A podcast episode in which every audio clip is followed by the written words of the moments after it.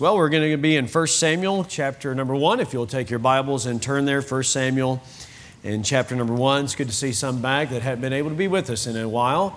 Even this morning, I don't think they're here tonight, but I was glad that Brother Jim and Miss Marianne Anderson were able to be in the Sunday school hour. That's a, that's a big answer to prayer. And, and others that have had some health issues going on or back. So that's, that is a hallelujah for sure. And by the way, if you have good health, y'all just thank God you know, get to be able to be here. So that's, that's a blessing for sure. So be mindful to pray for one another.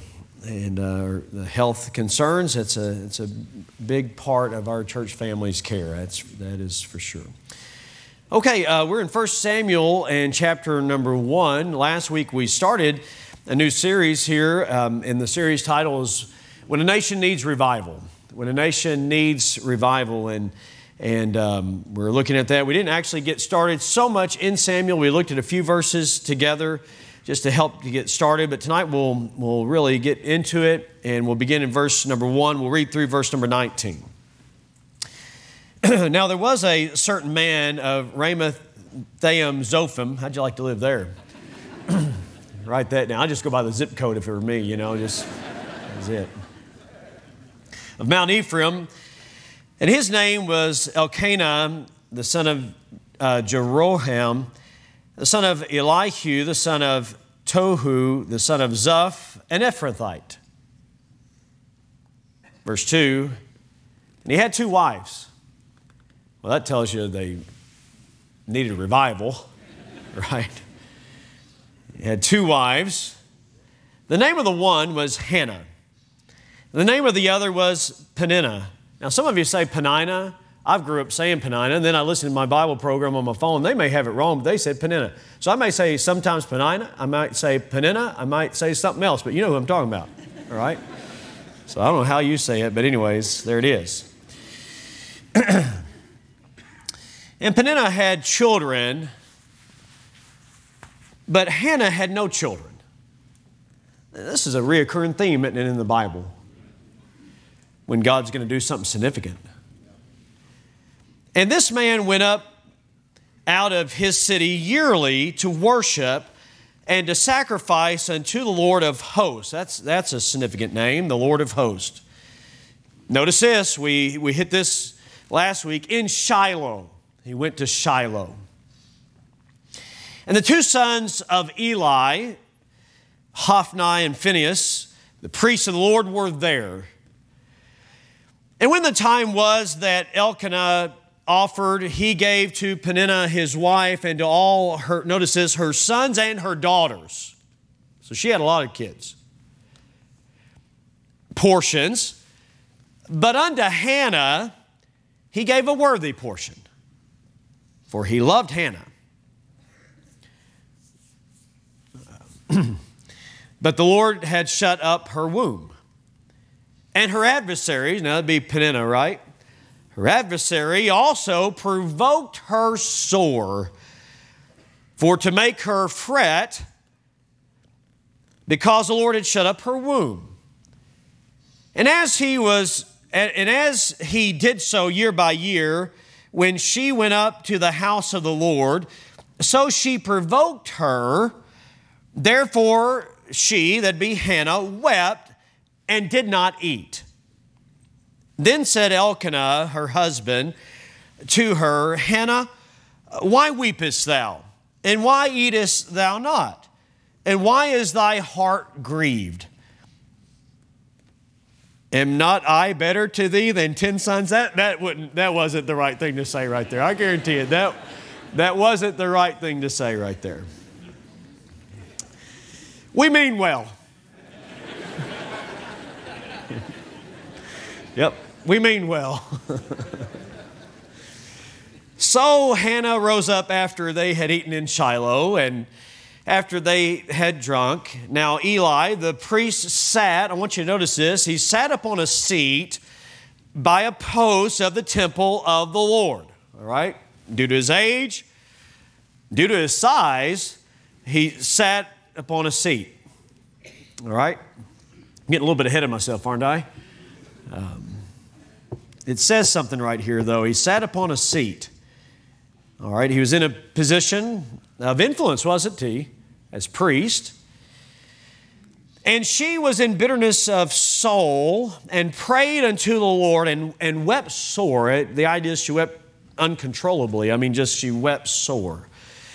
And she vowed a vow and said, O Lord of hosts, if thou wilt indeed look on the affliction of thine handmaid, notice the humility that she uses here, thine handmaid, and remember me, and not forget thine handmaid, but wilt give unto thine handmaid a man child.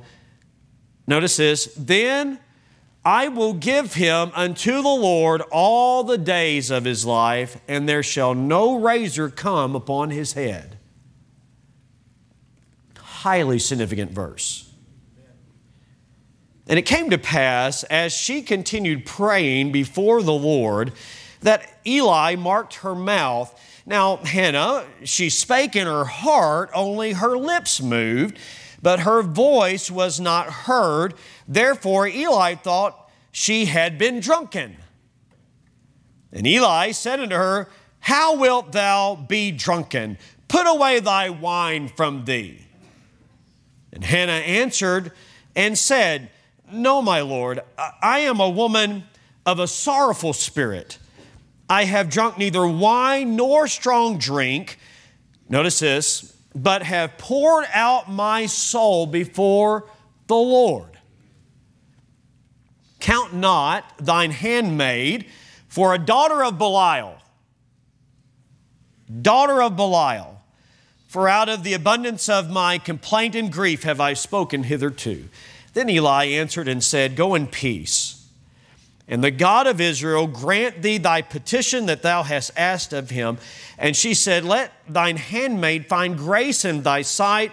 So the woman went her way and did eat. And notice this her countenance was no more sad. Peace, peace, wonderful peace came upon her soul. Now, we're going to go ahead and read verse 19, but really it's a, it's a swing verse. It'll come into next week's message. And I, I like how this is working out in terms of timing with uh, next week and what we're considering. Verse 19, and they rose up in the morning early and worshiped. They bowed in God's presence. They worshiped before the Lord and returned and came to their house to Ramah. And Elkanah knew Hannah, his wife, and the Lord remembered her. And when it says that he remembered her, that means that he did something about it. And he gave her child, and, and obviously you know this, but she called him Samuel because he, he, she had asked God for him. All right, so our title tonight is just borrowed from the text Pour out your soul before the Lord. Pour out your soul. When, when a nation needs revival, when a nation needs revival, God's people, we need to pour out our soul before the Lord. And so may God bless the reading of His Word. As we get into the message here tonight, I'd like to review where we were and try to capture as much of that essence of last week's message as we move forward. It'll help the message here tonight.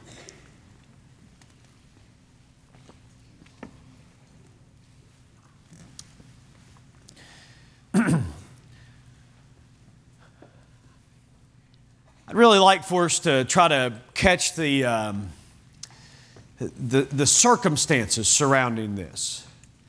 Um, oftentimes, in, in preaching messages and, and having a week in between, there's benefit to that, but sometimes there's a there's a, a, little bit of a challenge because of a disconnect because we've had a, a week and other things on our minds. And so, um, to really understand what's going on here, I, I, I don't want to take a lot of time to do review, but I, I do want to try to tie into the time period of what's going on here, uh, with it being the days basically of the judges, the, the coming out of the time period of the judges, and, and the fact that really the nation, I mean, uh, if, if you're a Bible reader, you know that the nation was in complete disarray at this point, moral decay, religious confusion is that safe to say? Religious confusion, just syncretism, which means a blending of, of beliefs and, and, and confusion there. And, and the people of God were just in a really, I mean, in a really bad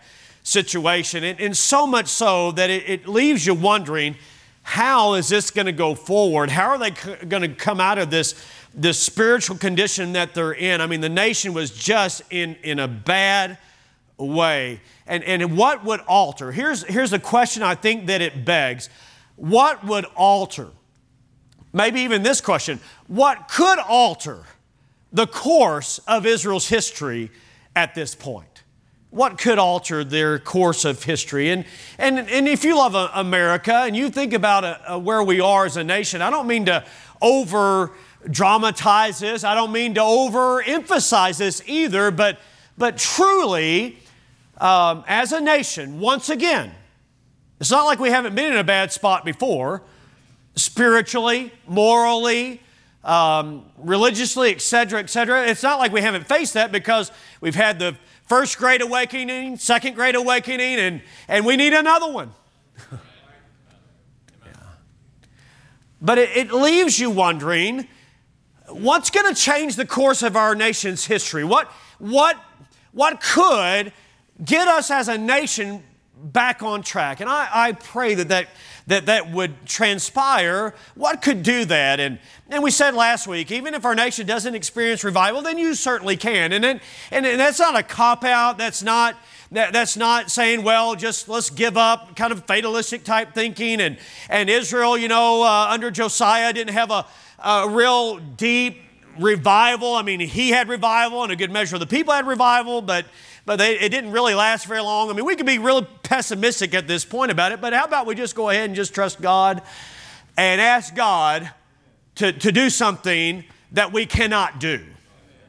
Okay, that would have an impact on lives. But they were, they were at a very dire situation because of the downward spiral. And last week's message was entitled This Playing into the Enemy's Hand. And that's exactly what they did. They played into the enemy's hand, literally.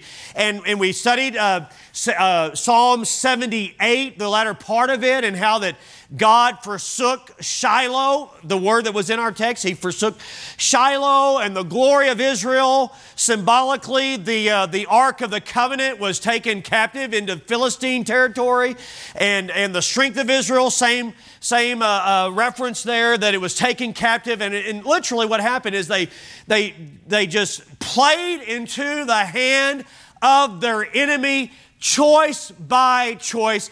And when you choice by choice play into the hand of the enemy, then you are at a place where you're not enjoying the hand of the Lord in your life, and, and you need revival because you need God. That's Israel at this point. That's where they were. They were in the enemy's hands, and it wasn't like God had forsaken them, but, but it, was, what is, it was this way that the glory had departed, Ichabod. We're going to come to it in chapter 4 and, and into chapter number 5. Ichabod, the glory had departed. And The underlying issue that, that led to the collapse of the nation was the rejection of God's authority for their own. And I just want to remind you tonight that any collapse or moral fall uh, that, that anyone has or that we might have would come when we reject God's authority and set ourselves up as our own authority. That, that's how that happens time and time again. Every man did that which was right in his own eyes, and it led them to a place where they desperately needed revival. And I'm so glad that Psalm 78 points out how that God awoke as a, as a warrior, and, and there's terminology there that is figurative speaking, but it really conveys how that, how that God did something about it. He did. He did something about it in full strength. We need revival when we've played into the enemy's hand away from God's presence. What's the solution?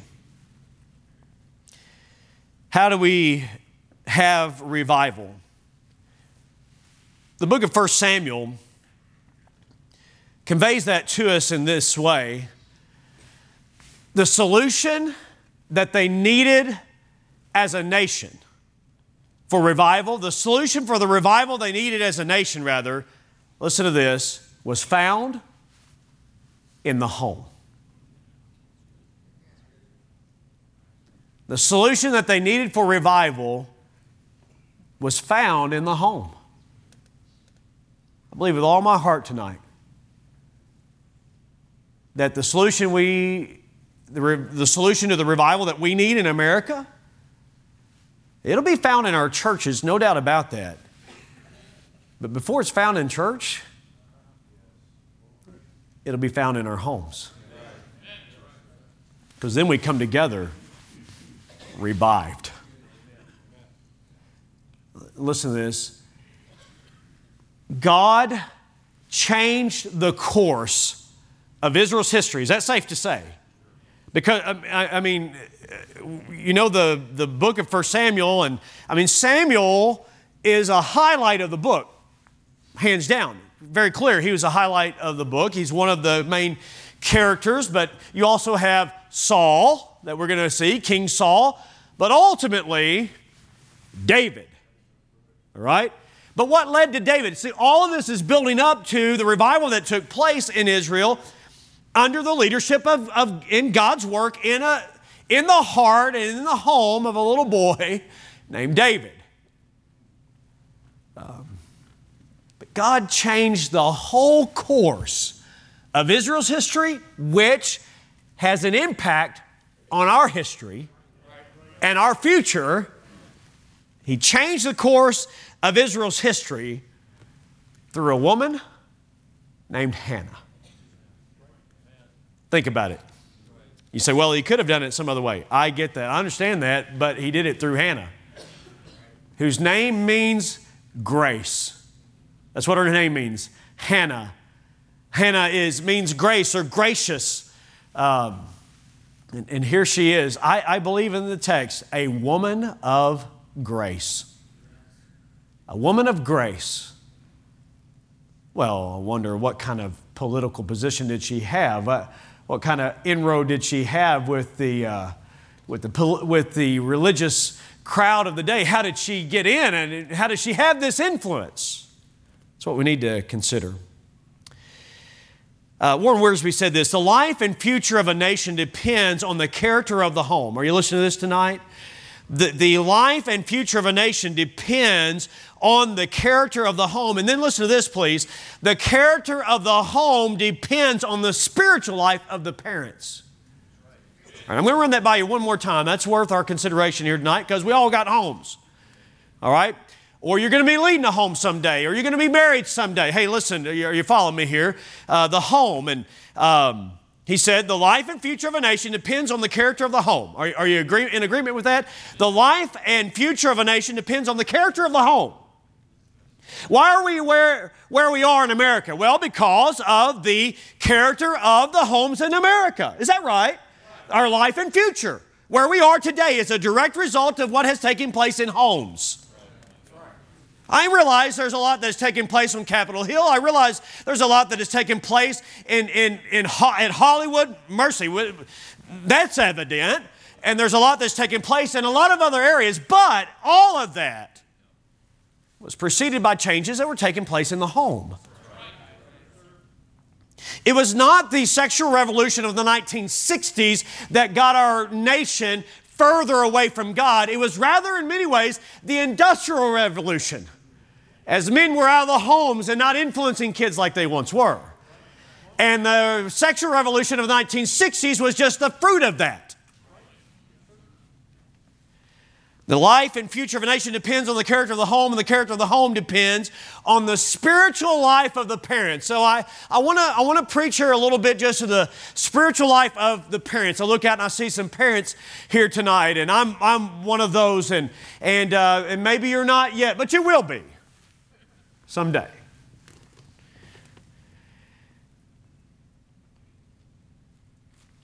This was not a perfect home. I'm talking about the home of Elkanah, Hannah, and Pen. Uh, I've got three ways in my brain to say that, and they're all colliding right now. Penina. Went back to how I used to say it, anyways. hey, uh, main point's this not a perfect home. But God's been known to work in some imperfect situations, imperfect situations. He's been known to do that. not a perfect home. I, I, I believe they made some wrong decisions here. Um, God, God made marriage one man, one woman.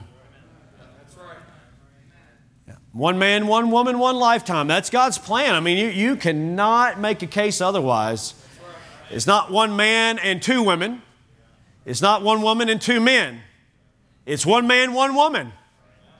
So, what's going on here? Well, uh, it's, it's a violation of God's word, and, and you see it polygamy uh, throughout, you know, God's word. But just because it's recorded does not mean it's God validating it. Because all you got to do is just look at the home of, let's say, a Jacob, as he had Rachel and Leah and the handmaids that were there. I'm telling you, that was a house of chaos. Just think about all the sandals that were in that house.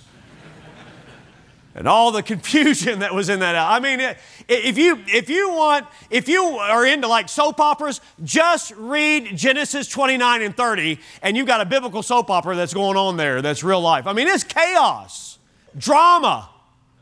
Drama in that home. And, and so it's, it's not saying this is God's okay with this, not, not by any means. In fact, uh, one man pointed out this way, and I'll just kind of paraphrase what he said. You, you can't learn what traffic laws are by watching how people drive out there. Just because somebody's driving that way does not mean that's within the law. No, that's not within the law. So just because Elkanah had two wives, that doesn't mean God's okay with that. Or that David had multiple wives, that doesn't mean God's okay with that. Or that Solomon, how'd that work out for him? Not good. Or concubines, not good. I mean, this is just very evident. This is not a good situation. So, how did they get here? Well, I don't know. The Bible doesn't tell us all the story, but, but it appears to me, because Hannah is mentioned first, that probably Elkanah was, was married to Hannah first, and she was not able to have children. So within their culture, they it was socially acceptable that if your wife couldn't have a child, you could take a handmaid and have a child by her, and it would count. Abraham tried that, and Sarah by Hagar. What was the result? Confusion that continues today. So I believe they were often doing this. I, I believe Elkanah, I, I believe, hang on, wait, wait, I'm not down on Elkanah because you can see he's leading his family to worship. He's leading them every year to worship in the midst of the chaos of judges. And, and certainly, I mean, here there's another fruit of, of judges and the time period, the mindset and, and it, this is not God validating this, saying it's okay. No, it's not okay. But, but it is showing us the situation that they were in. And yes, I believe they made some wrong decisions, but they did not stay at a place where they continued to make wrong decisions. They evidently got some things right with God and moved on. So I, I, just wanted to hit that here for just a moment because even though you may have made some bad decisions within your family, within your life, within uh, your marriage, uh, does not mean that you cannot lead your family, sir. It does not mean you can't lead your family or that, ma'am, your family can't be a godly family. No, no, no. You say, well, we're a blended family, or there was divorce and now there's remarriage and, and, and, and things of that nature. I know of no cases of polygamy here, so that's great. So, but, but maybe there's cases of or chaos in the home. Hey, listen, that, that does not mean that God cannot work in your family or if you come from a broken home, or you didn't grow up with a dad and mom, and, and, and all that confusion that was there, hey, it does not mean God can't work through you, friend. No, it doesn't. It does not at all. Don't think that way because God works in some impossible situations. And so here's a man named Elkanah who's from the tribe of Levi, the Bible would tells us, and he lived in a place called Ephratah. And so uh, he was an Ephrathite, and, and so that was showing his geographic location, and he was in a prime situation for God to do something amazing. Hannah. Hannah um, was not able to have children, which puts her in the company of ladies like this Sarah, Rebecca, Rachel, Samson's mom, um, Manoah's wife, Elizabeth, who became the mother of John the Baptist. These women were not able to have children. And there's ladies here my heart goes out to. I, I, uh, I, I, pray for them. Many of you I know do. And we have families that have adopted children because of that situation, you know, and that, that can be a real heavy burden. It obviously was heavy on Hannah, wasn't it? It's especially grievous when you look around and you see people that don't care about kids. And here's a family that would care about children. And I don't understand it all. I, I don't know. I don't understand all of uh, the reasons as to why that is. And it sometimes doesn't make sense to my brain, but, but I know that God's in control and I know that God knows what He's doing. And, and here the Bible just plainly tells us that in, in this particular situation that the Lord had, had shut her womb. And, and why, why was that? Well, no doubt because Hannah was supposed to trust him, but I don't know all the reasons behind that. I just read it just like it is, like you do, just in black and white. Here it is. But I like what one man said about this situation. God's tendency is to make our total inability his starting point.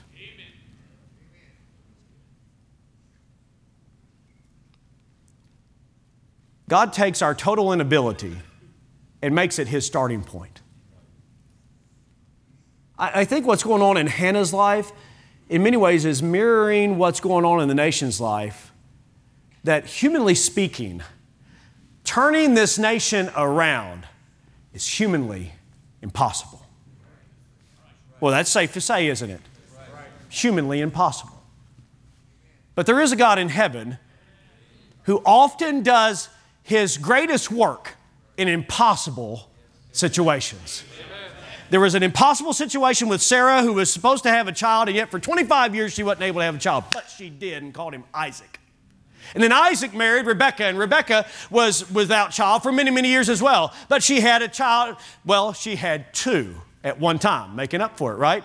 In, in Jacob and Esau. And then Rachel wasn't able to have children. I mean, it, God does His work in impossible situations.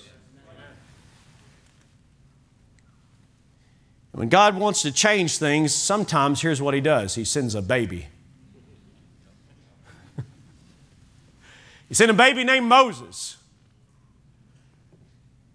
Sent a baby named Jesus. and on and on we could go. Just God does some amazing things. I, I remember the, the uh, individuals that said this. Hey, anybody, you know, significant born in this particular town? Anybody, anybody, you know, famous born here? Nope, just babies. just babies. This was a difficult circumstance for Hannah. I think all of our hearts would go out to her because it's obvious that she wants to have a child and she's not able to have a child. And on top of that, Elkanah married um, Penna. Say it for me, Angie. Penina? Yeah, that's it. Penina. I don't know why I'm stuck on that. Penina. Anyways, here we move forward. Mar- thanks, Brother Hardy. Mar- married Penina, and um, and she has all kinds of kids sons, daughters. In fact, one, one man said she's an overly fertile, mouthy thorn in the flesh.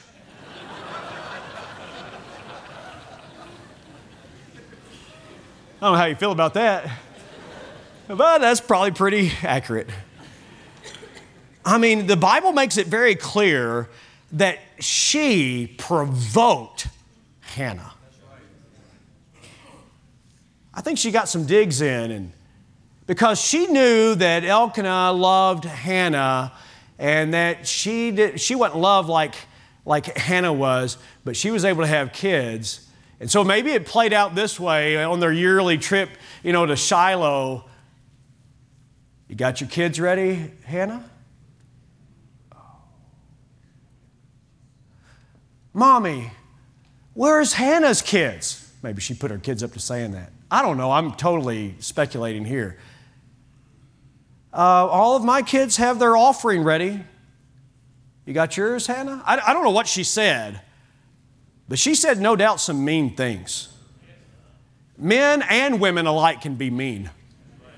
Mean. Kids can be mean. And she was irritating Hannah. But here's one thing I see about Hannah, Brother Allen. Good to see you back tonight. That's a real blessing, too. So thankful for that. Uh, here's one thing I see there Hannah didn't retaliate.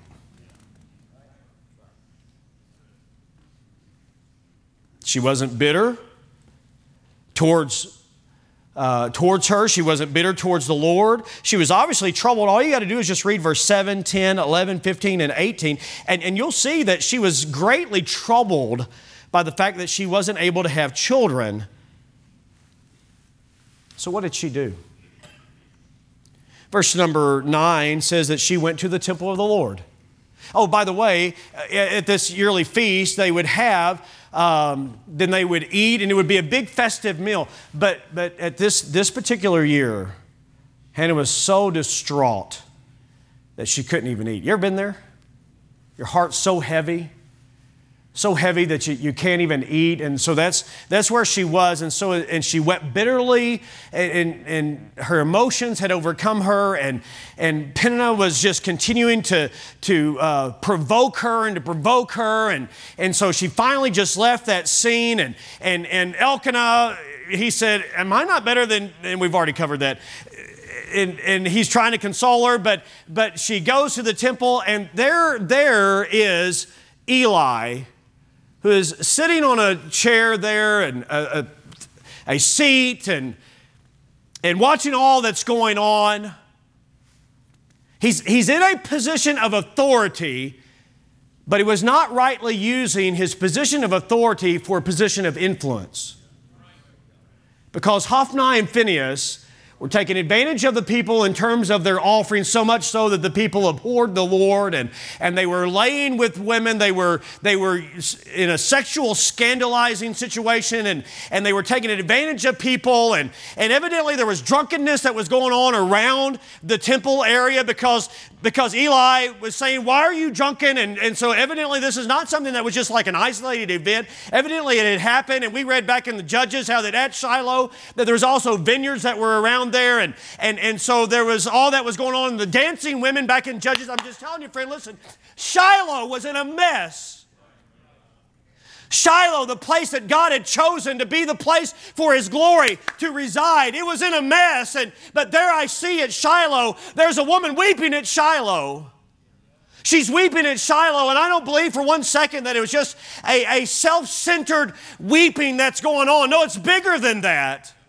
And she's weeping at Shiloh and, and, and she prays unto the Lord and she vows a vow. I'm looking at verse 11 because it's such a, a pivotal verse in the chapter. She vows a vow to God, and which, by the way, vowing a vow to God is very important. Very significant and, and something you don't just enter into flippantly. And she certainly did not enter into it flippantly because she did exactly what she said she would do.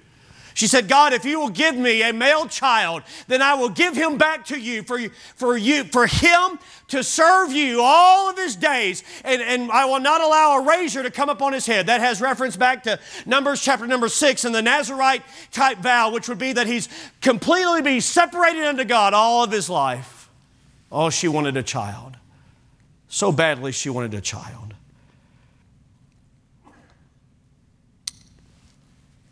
One man said this true power is not to be found in one's position in society, but in one's posture before God.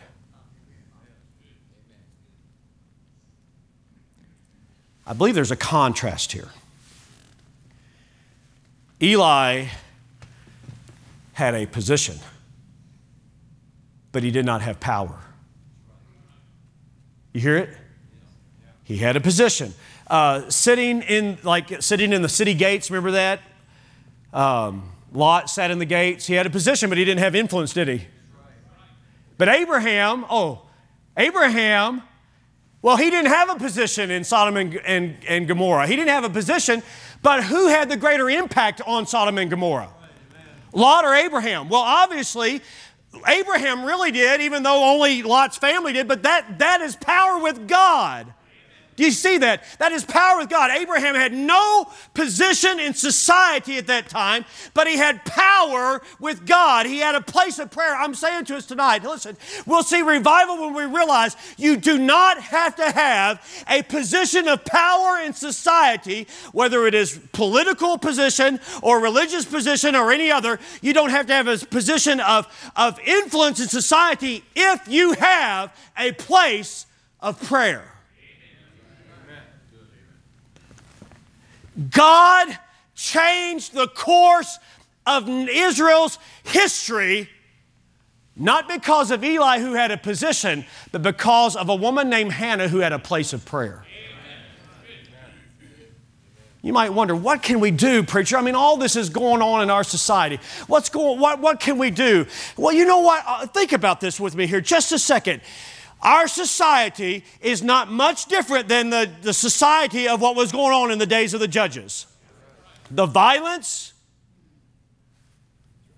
the homosexuality, the adultery and all that was going on in Judges is going on today. But watch this now. There was, there was even a preacher, we might say, or there, there was a, a priest in Eli that had the right lineage, all those things was in place, that no doubt knew a lot of the Old Testament, but he was not having an impact because he, he was not in a place like Hannah was.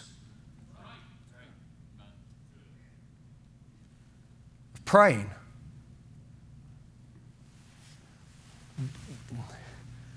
The spiritual insensitivity of Eli is underscored here because he doesn't even recognize that she's actually praying. He thinks she's drunk. And a little bit later in chapter 3, he's not going to hear what Samuel heard.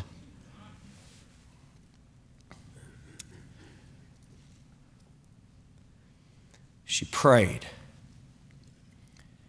She prayed before the Lord. Her lips were moving. She spake in her heart. Her voice was not heard. You ever done that? Just praying.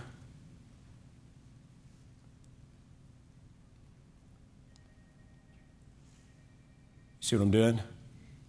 My lips are moving. In fact, I like what John Bunyan wrote. He said, In prayer, it is better to have a heart without words than words without a heart. In prayer, it's better to have a heart without words. There's sometimes that your heart is so overcome, you, can't even get the words out. It's better to have, have a heart without words than words without heart.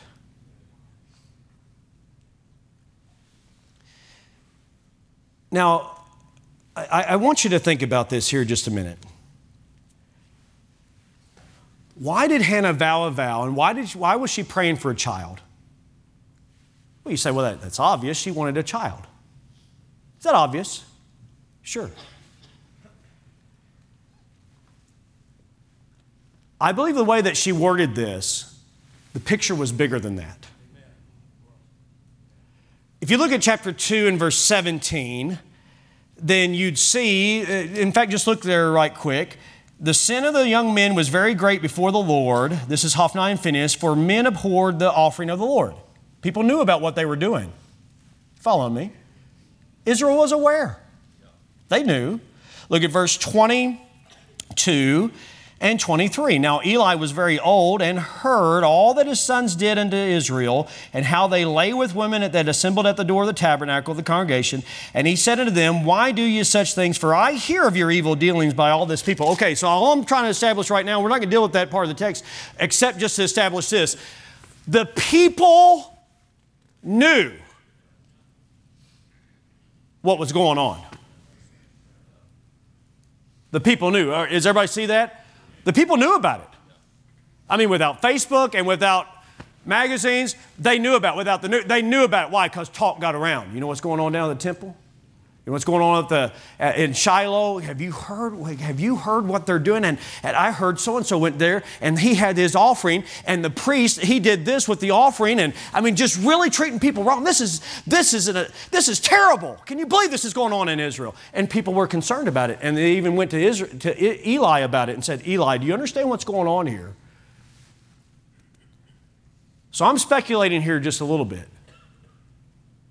But with Elkanah going there year by year and Hannah going with him, I believe she knew what was going on. And thus she prayed. And she vowed a vow. And she said, God, if you'll give me a son, I'll give him to you so he can serve you all his days. You say, I'm not, I'm not quite sure I'm following you. Just a minute. Okay, well, hang on. I don't think she prayed for a son just because she wanted the enjoyment of motherhood. I don't think that's wrong. I, I want to be clear here. I don't think that's wrong that a woman would desire to have children. I think that's a wonderful desire. But I don't think it's limited to that with Hannah. I don't think she prayed this way just to finally hush the moving mouth. There's another way of saying that of Peninnah. I don't think she, I don't, I, I, I'll show her. I don't think that's what she was praying that for. I don't think she was praying for a son just so they'd have some help around the house. I don't think she was praying for a son just because just so they'd have somebody to take care of them when they were in their old age. I think she was praying specifically for a son because as she looked at the spiritual condition of the climate in which she was in and she looked at Shiloh and she knew that that Elkanah was of the tribe of, Le- of, of Levi and that there was a great need in their country for a heaven sent spiritual revival, I think she prayed, Oh God, please, if you give me a son, then I'll let you do anything with him that you wanted to. I'll raise him out to his wing, and then I'll give him back to you because in our land, it's not just that I want to hold a baby, it's not just that we need some help when we're old, but it's this, dear God, we're in a dire situation, and I'm asking you to do something great. And Israel's history was changed because a mom was willing to pray that God would use her child. Parents, I want to exhort every one of us here tonight that God would help us pray the right way for our kids. Not that they would just take care of us when they're old. Are you with me here? Or just that we could enjoy them as parents and the joy of, uh, and I love it. I love all the things that come with parenting, the responsibility. I'm thankful for all that. But may, in the situation that we are in today in our nation, I'm saying in our nation here today, it doesn't it behoove us as parents that we'd say, oh God, please, uh, my prayer is not that you'd make my son wealthy or well known or my my daughter living a comfortable life. But dear God, I'm praying that you'd help me just to do what I can to raise up a seed that might be used of you mightily, that would move upon this land, that would bring revival to our country. I believe that's the right way to pray. I realize that it's got to be God that does the calling. By the way, it was God that did the calling. Hannah didn't call him to the ministry. She vowed a vow to God, and God called him. I don't believe that you have to be in full time ministry to serve God. Uh, you know, our sons, we've told them, listen, if God calls you to the ministry, then you need to be willing to do that. But if God calls you to physical therapy, or if God calls you to, to whatever other field of, of work that it is, then you serve God, first of all, with all of your heart. That's what we got to do because we're in this, this day and time, and God, God Himself is worthy of our lives. Certainly. Hannah couldn't do much. About the social situation of the day, but here's what she could do she could pray. And she could be submissive to God. Spiritual power is greater than social power. How are we going to change this country? Social power. We're seeing it everywhere, aren't we? Social power. Are you with me? We're going to change this country by social power. No, we're not. No, we're not. By social power, we'll make things worse. No, no, no, eh, that's not it. It's spiritual power that comes only from God. We, we, need, we, need to, we need God to do something that only God can do.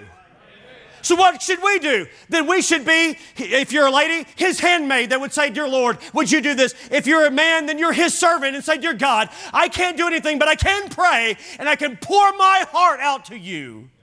That's what she did. She poured her heart out. The heart is the seat of emotion. The heart is the, is the center of our thoughts. And the fact, hang on, wait, wait, just think about this. The fact that she poured her heart out meant this there was a lot in there. And I'm so glad that we serve the God who invites us to his throne of grace that we might just pour our hearts out unto him as his people. And he doesn't shoo us away or say, wait a minute, I can't handle all that. No, he's open to you just pouring your heart out to him. Hannah didn't have a position of influence in society, but she changed. God used her to change the course of the whole nation because she had a place of prayer. And you tonight do not have, many of you, some of you are in positions of influence because of your your teaching role or banking role or administrative role of some sort. God, God has put you in a position of influence, and that's wonderful. You ought to use that for God's glory. If, if you're coaching Pee Wee baseball, you're in a position of influence. You follow me? If you're working a job, you're in a position of influence. I get that. But many of us, you know, right now I, I, think about it in terms of what needs to change in our society. And, and I know God has not gifted me to, to be involved in, in the political realm. I don't have to have, though, you don't have to have that, that position of influence to have an impact on the society. You don't have to have a position of influence if you will take advantage of a place of prayer.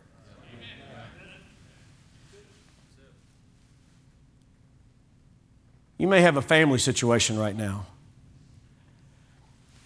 that in many ways you are very limited to change the nature of that family situation. Why? Well, there'd be a number of reasons, too many for us to really cover specifically, very many of them, but it, it, would be maybe a family situation where there's a wayward member in your family or somebody that's gone away from the Lord or a, or, or a, a situation either with a spouse or with a child or with a grandchild, and on we could go with all these specific, specifics, but I think you understand. And maybe they live across country or they live across town and you haven't talked to them. You're, you're at a place where you can't, you don't have a position to tell them what to do now. You, you know what I found in parenting? It was really easy when they were really little. You can just tell them what to do. but as they grow, they make their own choices. You may lose a position of influence or authority in that way, but wait a minute, you still have a position in a place of prayer. Does that make sense? I think you use your influence where you can, and it's rightfully right to do in a right way, in a loving way. But you may be in a place where you can't do or say very much. Maybe you already had, maybe you've already said too much. You ever been there? Said too much. I'll tell you one place you can't say too much that's at the throne of grace. Pour your heart out to God. Some of you are burdened about a closed country that the gospel might get in. And we are in no position to change the mind of China, of North Korea, of India.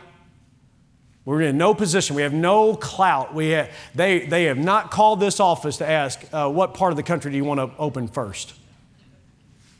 We're in no position of influence, but we have a place of prayer. You don't have to have a position of influence in society since you have a place of prayer. You say that's too simplistic.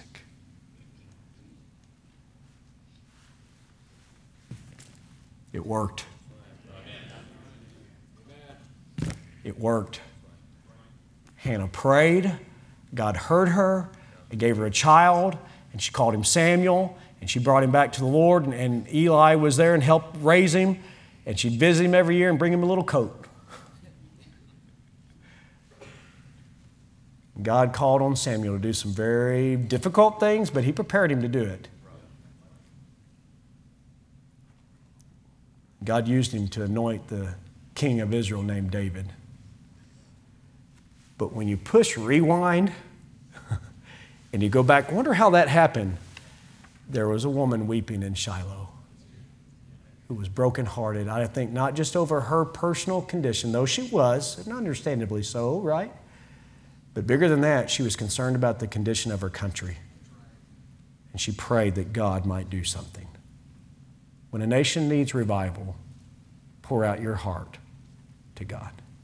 Father, I want to thank you tonight for the word.